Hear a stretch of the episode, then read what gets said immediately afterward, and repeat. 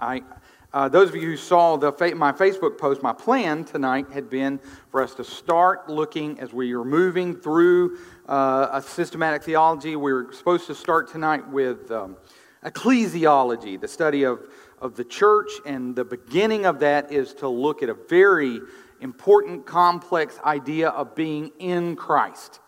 Uh, but I knew when I saw the weather today and saw that it was supposed to be raining all the way until uh, tomorrow that, that a lot of people wouldn't be able to make it. And I, my thinking was, was that if you miss this, the rest of what we're going to talk about about the church won't make as much sense because we're going to talk about the idea of the universal church, which is made up of all believers who've ever been and ever will be everywhere, and how we're bought with a price. And so we want to nail this concept down completely as we go forward. Just to, and I've tried to do this every time we get to a our natural little breaks, uh, talk about what we've done and where we're going. And I'll do that in greater detail tomorrow night. But I wanted to let you know that once we finish ecclesiology, we will go to end time stuff. So I know that, that some of you are excited about that. And I've, i know I've said a lot as we've talked about, we'll get there, we'll get there. Well, we will be there uh, probably after the first of the year. We'll start end times. And, in eschatology. And once we finish that, we will actually have gone all the way through Grudem systematic theology. And I've been praying about what to do next. Uh, Ann was telling me, you just start over. Nobody will know. And I'm like, well, thanks. That means that you're saying that nobody's listening to me. Um, I think what I've decided to do that once we finish ecclesiology, which will be this summer, that what we're going to do is take the next year and a half or so and just walk through each book of the Bible and try to connect them together. Go Genesis, Exodus, Leviticus, Numbers, and every Wednesday night do a different book of the Bible and just try to, to walk through that and get a really big overview. Um, and so I, I think that's what we'll do once we're finished up. And then maybe we will go right back into do the systematic theology again. I don't know. We'll see. Um, that's right. Yes, as slow as I am, that's true. That's true. It'll just be a totally different crowd. I might be dead too. And then, then, then the next guy's problem, not mine. Um, so there's that. What I wanted to do tonight, since I knew we'd have a little bit of a smaller crowd, this week I've gotten a bunch of questions from people oh, from what Susie and Jeff and, and, and Judy and I talked about, and I thought we could just take some time and address some of those questions. One of those questions was, as we talked about uh, uh, Capernaum, uh, I had made some comments about you know, well, the way this was. And I had several people that said, well, how do we know that's the way it was? Where do you get that? Is that just something, are you, and, and really, the, the number one source uh, for that kind of information is this book here. If you want to, a good background for your Bible study is this book. It is a great book. It's called Everyday Life in Bible Times. And you want to get a, a newer copy of it, not the older copy, uh, because um, there's new archaeology. Every, every, in fact, where we were, um, there's Capernaum here, which is kind of uh, one of those places where it was destroyed in 70 AD, and then it was rebuilt, and then it was destroyed again in 400 AD. And so you kind of have to sift through the millennia to get back to Jesus' time. Just right down the road, uh, maybe 20 miles, uh, there's another city called Magdala, which is the, where Mary Magdalene was from, that wasn't even discovered until 1987. Like somebody was out uh, hoeing their tomatoes, and bam, they found the rock, and they dug down a little bit and more, and then bam, there's a city there. And so it was destroyed in 70 AD, and so there's nothing was built on top of it, and so they're still doing archaeological digs there. We're still getting more information. In fact, the, the guide that we had was telling us that the, the stone that the scrolls would have been laid out on to, to read from the Torah um, had scenes around it from the temple that would have been the temple that Jesus went in, and they're learning from those scenes what life, day to day life in the temple would be like right now and, and today. So there's new information coming out, and so this book is always updated with um, everything from, from how, what did family life look like? How did a, a, as a child was raised? What would happen? This, you know, that a boy would grow up and then at a certain age he would be sent to, to school. And then if, if he made it through the first three years, then he would go on to religious school. If not, he'd be sent back to his dad to learn a trade. That kind of information is here, and they, it explains why archaeologically we feel that's the case. And so it's, it's just full of pictures. It's a fun read. Um, it's oftentimes that I will, will pull this out to look up uh, some concept that I'm, I'm preparing, you know, I'm preaching the book of Luke and I want to look, and I'll look that up. And then about three hours later, I'll still be there and I'm reading about how they, they, they grew wheat um, in, in 80 AD. And, and because it's just so, it's a fascinating read. Another good source, uh, how many here ever used the Thompson Chain Reference Bible? Love the Thompson Chain Reference. It's a Bible kind of like the Scofield. You know, my hope is built on nothing less than Scofield Bible, whatever the, that thing was. So it's like the Scofield Bible, and then it's got notes all on the side. Uh, what Thompson tried to do was chain ideas together in the Bible. And so it's got those side notes. The co- companion, uh, Thompson Chain Reference Companion, is the same sort of thing where it has lots of archaeological information uh, as applies to, to like what is the Dead Sea Scroll in likeness about that particular text kind of thing. And it uses all the same numbering system as the Thompson chain. And it's got, again, it's got lots of pictures where it makes you feel like you're there. And it's another great resource as you're looking at the archaeology uh, from um, the Bible. I made reference last week to this and several people ask me, what is a Josephus? Okay, so uh, in 70 AD, when Titus came and was destroying uh, the nation of Israel, they had, they had bowed up, and Titus was done, or the, the Caesar was done, and so he sent Titus to destroy Israel, um, and uh, he captured uh, a man named Flavius uh, Josephus. And Josephus wrote about um, everyday life in Israel. He wrote about things that was going on. Uh, so we have extra biblical writings about. So outside of the Bible, we have stuff about John the Baptist. We have stuff about Jesus. Uh, not a whole lot about Jesus, actually, more about John the Baptist than we have about Jesus, but just he wrote about everything that was happening in Israel before it was destroyed. So this is a snapshot of the first century and what life was like. Um, if you ever do decide to go to seminary, you will get to know Josephus about as well as you, you know the, the Bible because it's always referenced. Uh, he's considered to be an accurate source. And so um, he's a good tie in to, to the other main question I got. And more than any other, this is what I got. I don't understand what's going on in Israel today. I don't understand what you mean by West Bank. I don't understand why there's a wall there. Could you just take some time and walk us through what's going on? And so let's start here. In 70 AD, Israel was a, uh, was a uh, province of Israel. It was was governed by Herod, uh, and everything was trucking along, and the Jewish people uh, wanted to be out from under Roman rule.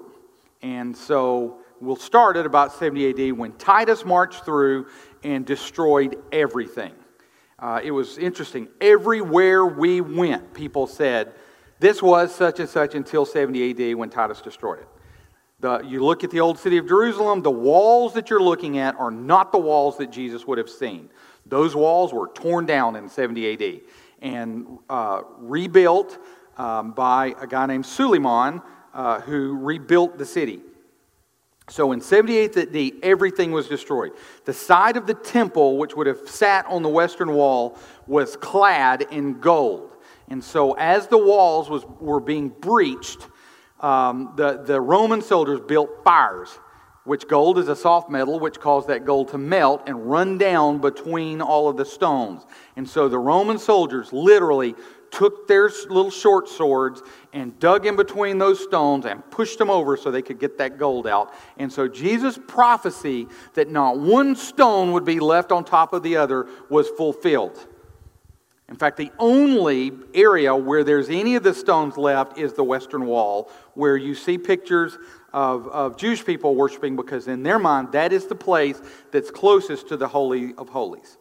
And so when we were there, you saw um, hundreds of, of Orthodox Jewish men, and, and I didn't see any of the ladies because they separate uh, the men and the women, but they were all men, and, and some people would be there as tourists, and some people were there, and they, they actually had a area like a little pavilion area where you could get a pulpit kind of looking thing. It looked just like this, and they would walk up to the wall and they would put lay out their the, the Torah and they would read that Torah as they rocked back and forth. And you saw lots and lots of people there doing that, and that's uh, a modern Jewish form of worship.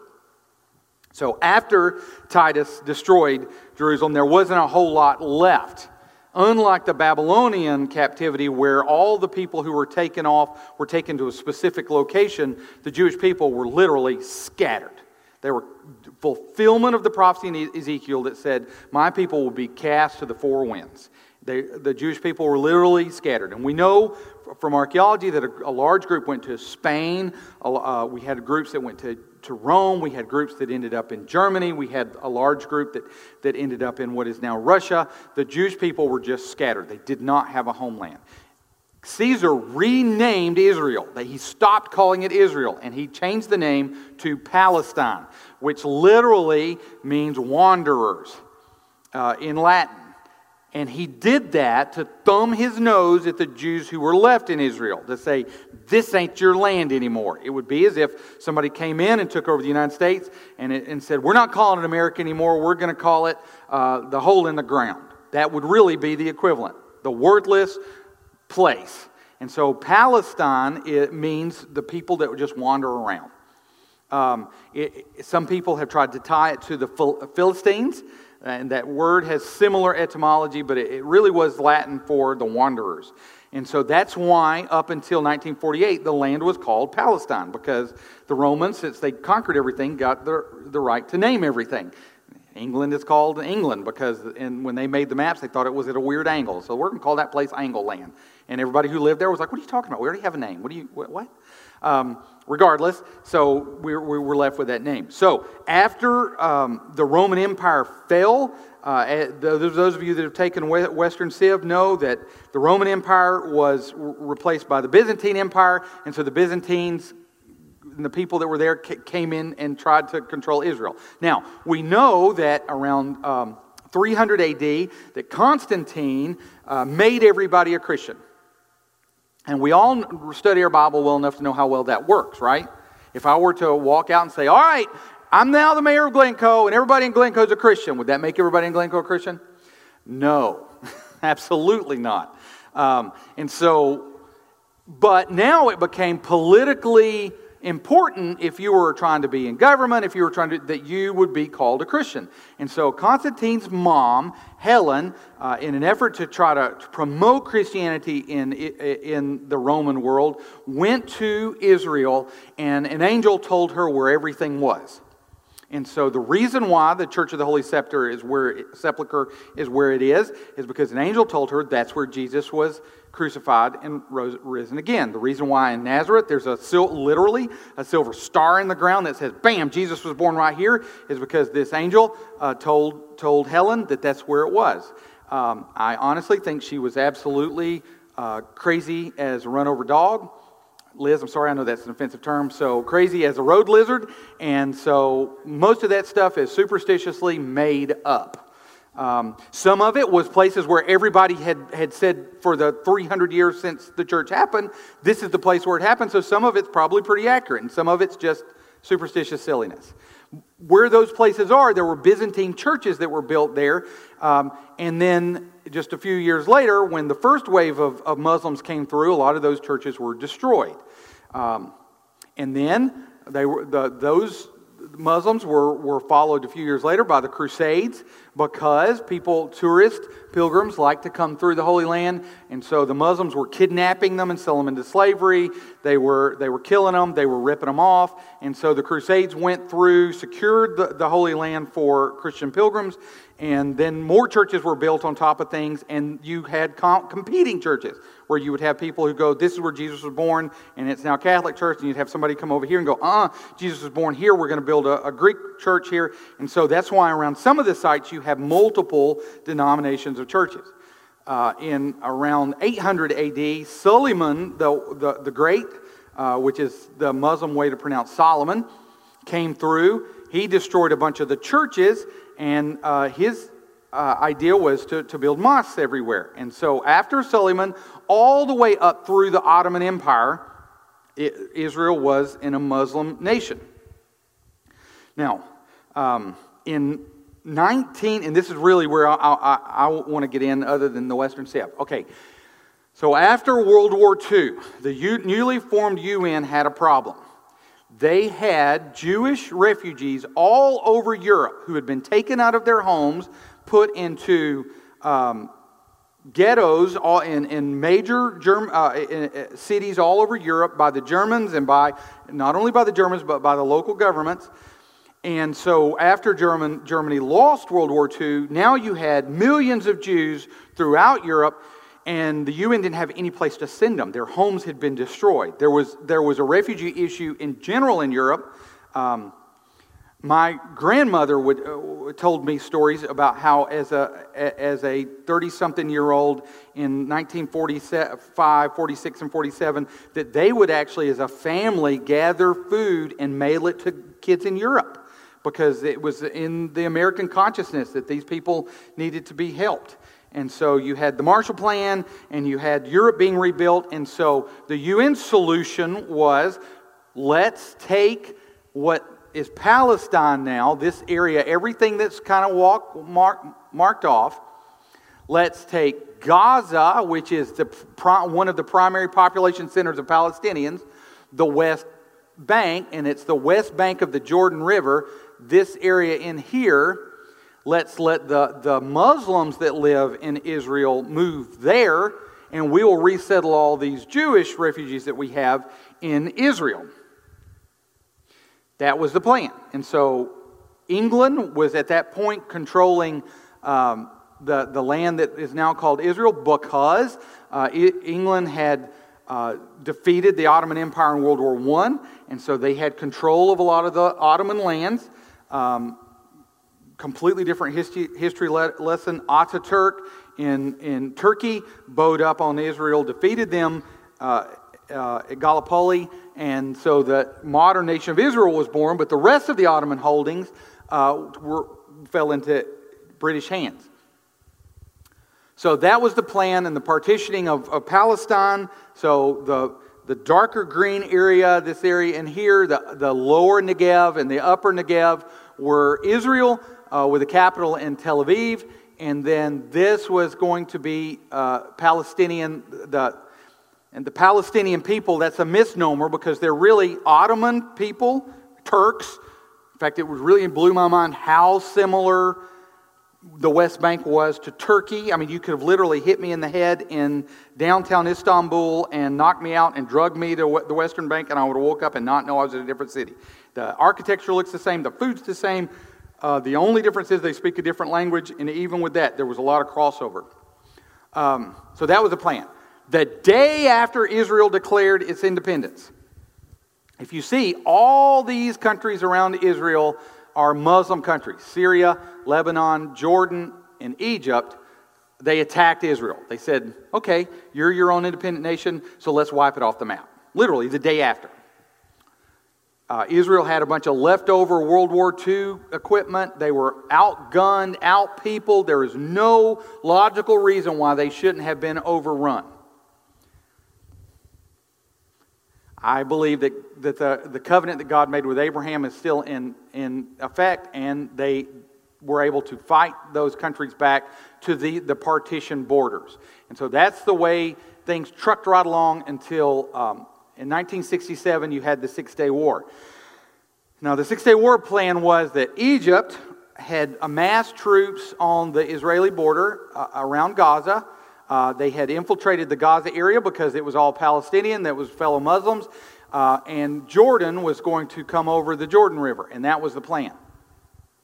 Israel knew it was going to happen, and so the day before everybody was supposed to attack, um, Israel attacked the attackers uh, and did quite well. Um, they, they completely emaciated the Egyptian Air Force in about three hours. The Egyptian Air Force was burned on the tarmac, and the Jordanian Air Force was soon to follow. Um, within a few hours of that, Jordan and Egypt cried out to Syria and Lebanon, and so they decided to spend their air forces up and attack Israel, and Israel immediately burned them on the tarmac.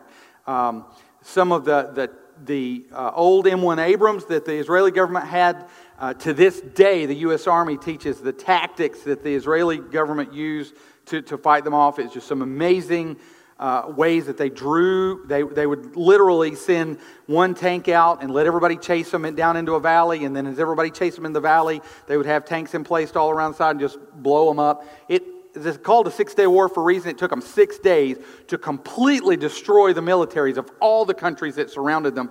And they ended up where they pretty much all of the Suez, all the way to the canal. So if you look at a big map of Egypt, that whole section that was more land than all of the rest of Israel, Israel controlled. So they pretty much owned most of Egypt. They owned Jordan all the way up to their capital. They had incur, uh, taken over most of South Lebanon and a big chunk of Syria at the end of six days. And so the UN said, Oh, wait, wait, wait, whoa, settle down here, big shooter. We got a problem. So Israel agreed, Here's what we'll do we'll give you all that land back. Egypt will give you all the Suez back. Jordan will give you all your land back. Syria will give you all your land back. We'll stay out of Jordan. We want this land and Gaza, the natural borders of Israel, we, that's the trade. They traded land for peace. Everybody agreed, everybody signed on the dotted line, and at that, that point, this is what is called the 67 partition. Now, um, the countries who were directly involved all agreed. However, uh, the rest of the Muslim world did not agree to that, and the UN never voted to accept the 67 partition lines. So Israel said, We agreed, we bought it, it's ours. So at that point, we had uh, a young man named Yasser Arafat, who was a part of an organization called the PLO, the Palestinian Liberation Organization, and he felt like that the pa- Palestinians in Israel should be able to rule themselves. If you see, Jerusalem is in this weird little kick. During the partition in 1948, they recognized that Jerusalem was a city that was important to both the Muslims, the Christians, uh, and the, the Jews. And so they literally, just like they did Berlin, they took Jerusalem, took a map, put a cross in the middle of it, and divided it into quarters Christian quarter, Muslim quarter, the international quarter, which hold, has the, the Dome of the Rock and the Western Wall, and then the um, Christian, Muslim, Jewish quarter. And that was the way it was left in 1948. In 1967, Israel had taken all of it. And at the end of 1967, they said, Jerusalem is our capital. But nobody recognized it as such. Um, it's the only country in the world that didn't have the opportunity to, to say who, where their own capital was. It would be like if we said, we want to move the capital from D.C. to, um, what is the, the geographical center? St. Louis of the United States, and then all the rest of the country said, no, you can't do that. That's literally what happened.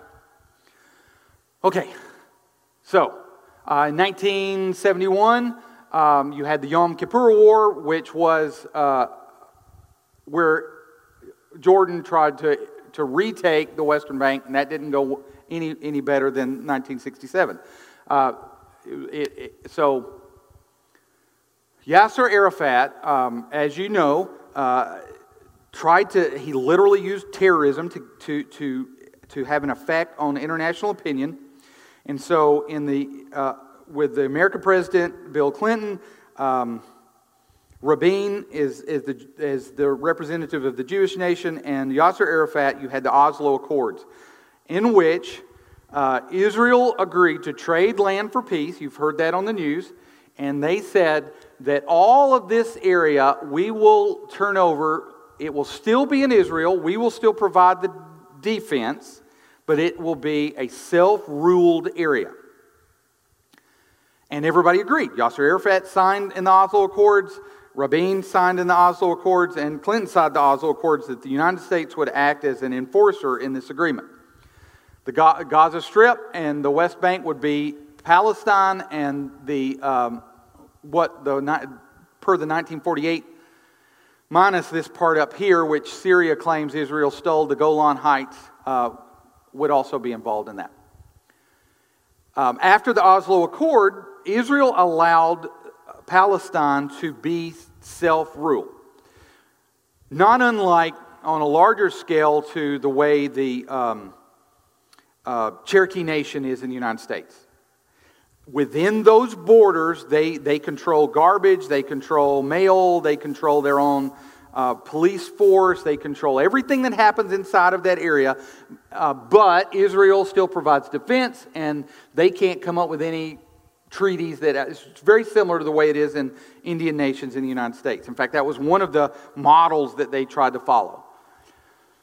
In the 80s, what ended up happening, after the Oslo Accords, what ended up happening was, was that there was a continuous number of people, of terrorists, that would come out of the West Bank, the Gaza Strip, and the Golan Heights that would kill Israeli citizens.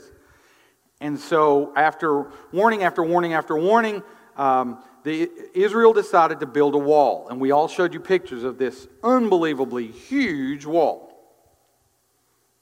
that goes all the way around the West Bank, encloses the roads, cuts off the Golan Heights.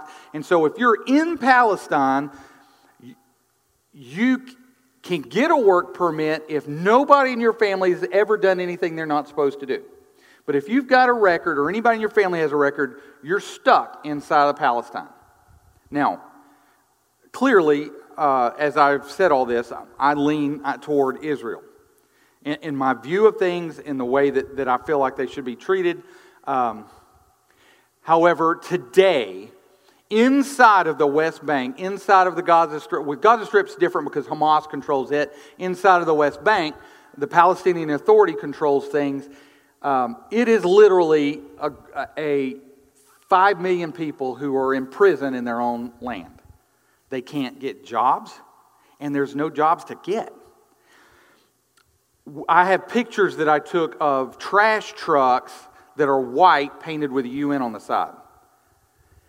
There's no, if, if I'm a 21 year old Palestinian, there's no hope of me ever having a future. I'm in jail in my own country. There's no work to have, there's no education to have, there's no hope for, for me. And so you have a group of people inside of Palestine that are very frustrated. And they don't blame Yasser Arafat for signing a bad deal. They don't blame the terrorist who made the wall be created to protect their own nation. They blame Israel and they blame you and me as Americans. Because if you recall, during the Oslo Accords, we said we would be the enforcer of the Oslo Accords. So that's the situation that you have today politically in that little sliver of land. This area, from the tippy tip top down to here, if you look at the scale, is about the distance from right here to the other side of Montgomery. It's a little bitty place. That is the most fought over piece of real estate in human history. Which, in, in a lot of ways, to me, again, proves the Bible. God said that I made a covenant with Abraham, and one of my favorite apologetics to use is you ever met a Jewish person? Yeah. You ever met a Hittite?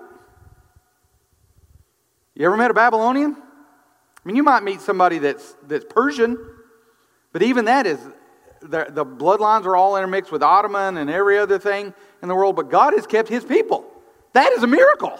6,000 years a group of people have survived in this same little sliver of land. I, started to bring in here one of uh, Jonathan Edwards' commentaries but that was written in the 16th, uh, 17th century. Because it's really funny how he talks about how I know that in the book of Revelation it talks about all this stuff happening in Israel. It can't really happen in Israel because we know that there's no way that the Jews would ever return there. And yet God did exactly what he said he would do. He said, I will bring my people back and the desert will bloom. Okay, so I've talked a lot. Um, I burnt 96 calories.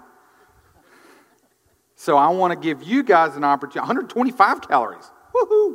I moved around a lot this one. So we got a few minutes. Um, I want to open the floor for questions. Not that I'm an expert, but I can, I can try my best. And anything I don't know the answer to, I will look it up. Yes, ma'am.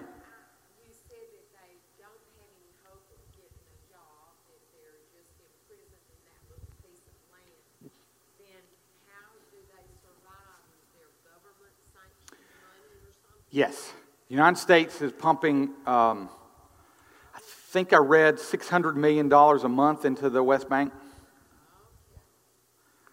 Now, since a few months ago, our president recognized Jerusalem as the, the, the capital of Israel, the, the Palestinian Authority has said, We're done with America.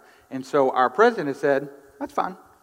And so he's cut the aid off which has made them very angry at us. And so now trash services are being pulled back, um, hospital services are being pulled back. But the economy in the West Bank, it, the only thing that they have in their economy is tourism. And aren't many, many Americans going to go to Bethlehem if they think they're going to get blown up? And so the economy is suffering. Uh, our, our, the guy that was with us said that in Bethlehem, the guys, he, he kind of pulled us aside and said, Hey, if you guys don't mind, we'd really like you to tip all the staff here because if they're working in Bethlehem, they're going to make about a third of the same job that they would have in, if they had it outside of the wall.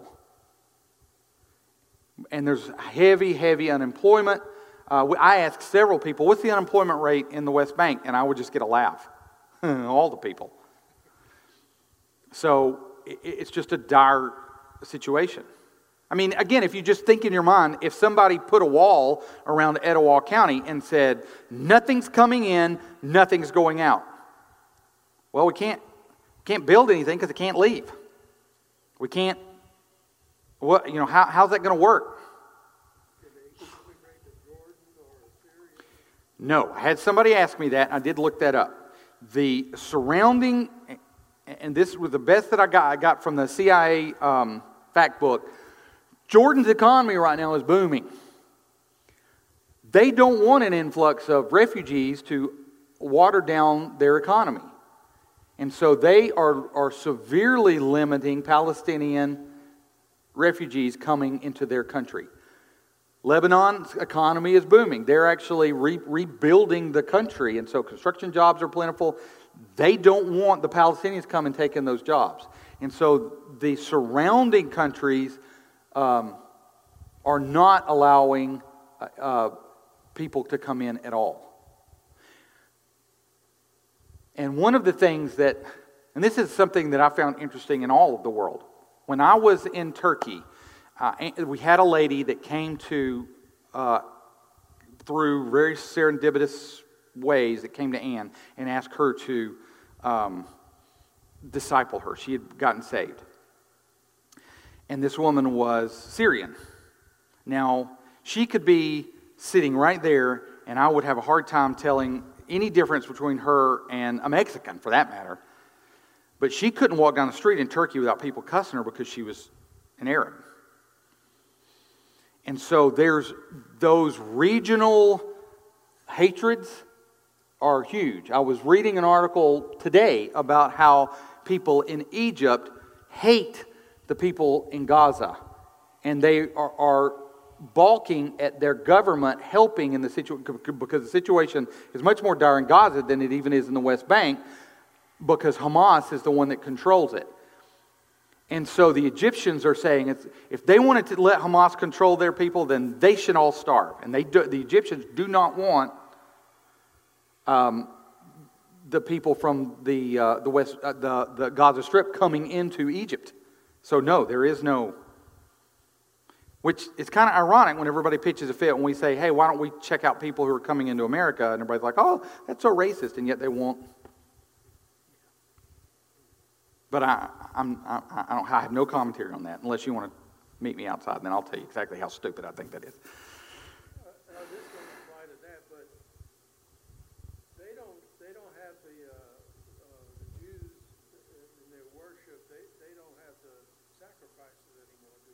No. Well, there's no temple. Um, while we were in Israel, we met with a uh, Orthodox rabbi. Uh, he's not a Christian. He's he's an Orthodox rabbi, uh, and he has emailed me today. He would like to come Halloween night and speak to us, and he can answer those questions. I'm going to talk in the elders meeting and get permission to allow him to come speak.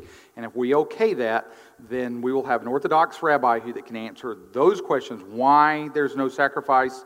Um, there is actually a, uh, a group in Israel that is raising red heifers um, to prepare for a sacrificial system. And this year, for Yom Kippur, there was a group that petitioned uh, the, the, the, people that control the, the, the Temple Mount and asked for permission to do a sacrifice. And they were denied on, the base, basis that it would, it would cause major riots. And uh, the, the, the Israeli Supreme Court has said that the police can deny people's religious rights if it saves lives from riots. And so they landed on that and said, no, you can't do it. But this is the first year that that request has ever been made, and I guarantee it won't be the last, last one. That's going to become an issue. So they have a lot of uh, uh, Jewish temples, or what do you call them? Synagogues. Synagogues. Do, the, do most of the Jews attend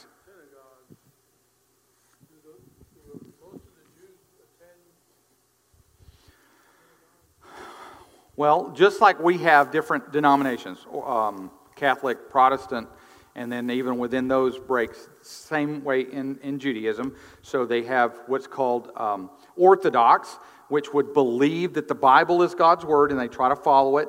Some Orthodox are the people that you see that wear the funny big black hats. When we were getting on the flight in Tel Aviv coming here, I was, man, I was lusting after some of those hats. Man, they got some cool hats, big old brims, and uh, they, yeah, they'll, they'll have the, the little things that run, the ringlets, um, and they shave the back of their heads. We saw little bitty kids run around with their with the curls in their rings. I, I, was trying to get Judy and Susie to say, I was like, I want, I want, can I, if I grow my hair like that, will y'all, y'all support me? Because uh, I think that looks cool. Uh, they wouldn't agree. But so that's Orthodox. Then you have Reformed, which is like uber liberal, and then you have conservative, which is what we would consider liberal. They don't actually follow, they don't keep kosher. They, they are like, you know, the Bible is a general idea we're going to follow. Um, and so on the Orthodox side, you've got ultra Orthodox, which are people who are fighting for rebuilding of the temple, fighting for there to be sacrifices on the Temple Mount. They actually refused military service. They, there, there's tension inside of the Israeli nation over that. Um, so my hope is if we have him here Halloween night, he can answer a lot of those questions way better than I, I do. When I was a kid, I lived next door to a, a, a Jewish synagogue. Quite a few of them in New York.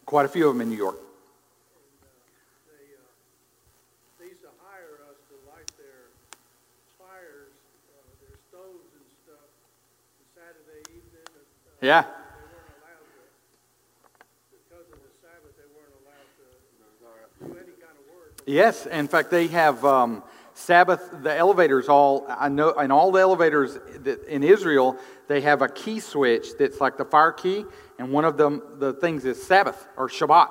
And I ask, what, what is that about? And apparently, each the elevator stops on every floor, so you don't have to work and push the button. And they have people that they hire that come in their house to cut the lights on because that's work. And you can't drive because pushing the gas pedal has been ruled as work. So you have to hire somebody to drive you around. So all kinds of fun stuff like that.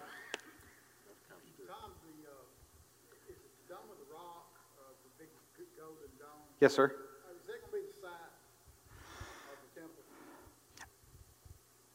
Maybe. Um, what he told us was, and what I, I heard from actually a couple of Jews that I asked, um, was that it doesn't matter where it's located so long it's on that mount. And so, right beside the Dome of the Rock is a great big open courtyard. And so, a lot of people are saying the solution would be let's build a temple there, right there. There's nothing there.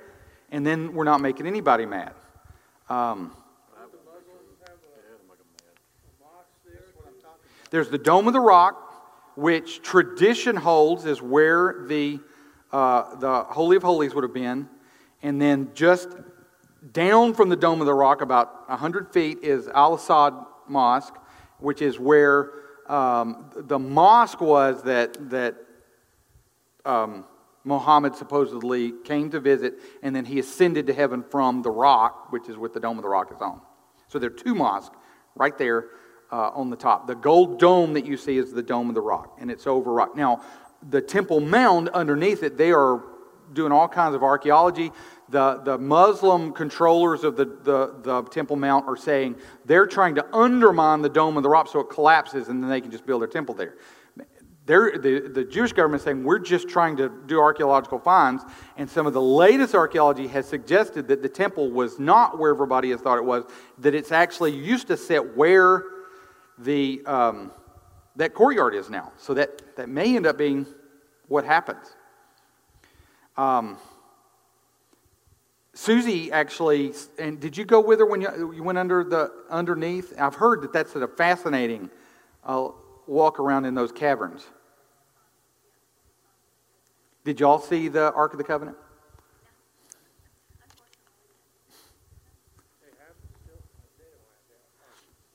I don't know. Um,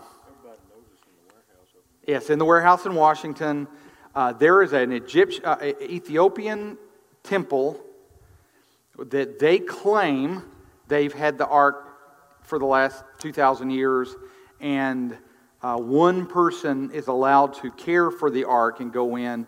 And so uh, I've always thought that that was just superstitious silliness, but the rabbi said, I think the Egyptians have, I mean, the Ethiopians have the ark. And so we'll, once we build a temple, God must make sure we get it back.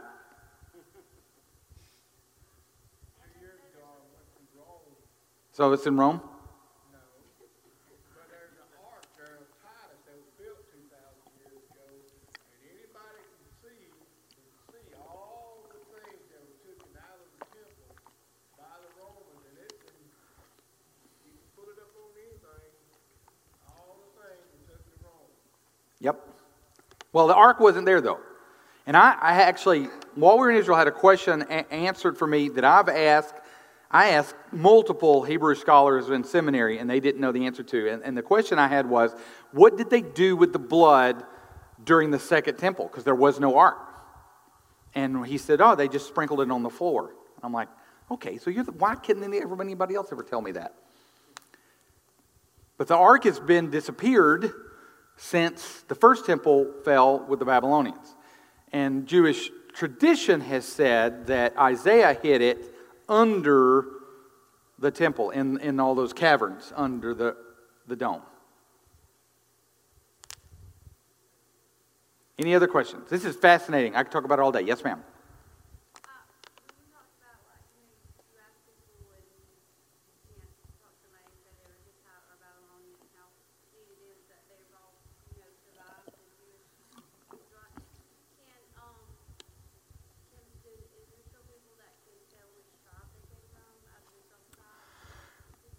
There are some groups that can. Uh, they're called the Kohen, and they would be from the tribe of Levi. Anybody, if you meet anybody who's Jewish and his last name is Cohen, he's a Levite. Uh, Kohen is Hebrew for priest. Um, but uh, they're, one of the things that, that I've always, in reading in the book of Revelation, which we're going to get go through a lot uh, in just a few months, I'm scared to death. Um, is that, uh, like, when the two witnesses show up in Jerusalem and preach, that there's going to be 144,000 who are, are saved, and they know what tribe they're from. So, how are we going to do that? Well, if I want to go right now to 23andMe and, and spit on a swab and send it to them, they can tell me fairly accurately what my genetic background is. I mean, I, I can I, I know that it would come back that I'm a mutt. Um, which the best dogs are always mutts, so I'm okay with that. Um, purebred mutts or, or, dogs are no good. Um, so something would have to happen where that, those tribes could be identified again. But yeah, that's always one of the things I've thought, hmm, I wonder how that's going to work out. And it's 10 years ago, I would have never thought that genetic testing would have gotten to the point where you could just and mail it to somebody and them say, yeah, you, You got some British and German and so, but Kohen are the only ones that I know of that, that claim to know what tribe. I want to say that I've heard somebody claim that they knew that they were Benjamite. But I, I, I could be making that up. And that could have just been, kind of when people call themselves apostles, it's kind of like you kind of go, okay, so we're using made up names now. Any other questions? Well, this been helpful? Has been fun? Good, good. Um, oh, and nailed the time. All right, well, we're going to close in prayer. And elders, don't forget we've got an elders meeting, and uh, we've got our trustees who are going to give us a presentation there, and it's going to be big, crazy fun. Father God, Lord, we thank you. Uh, we thank you that your promises that you made 6,000 years ago, we can stand here in 2018 and see you keeping them. That just is amazing. God, we thank you that you're such an awesome God.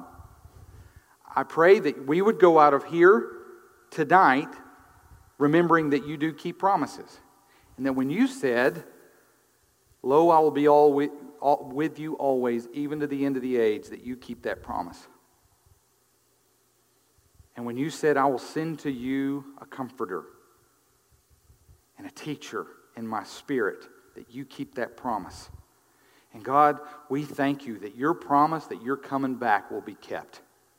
Lord, we love you and we live in such exciting times. Lord, I pray that you would go with us, help us to represent you well. In Jesus' name, amen.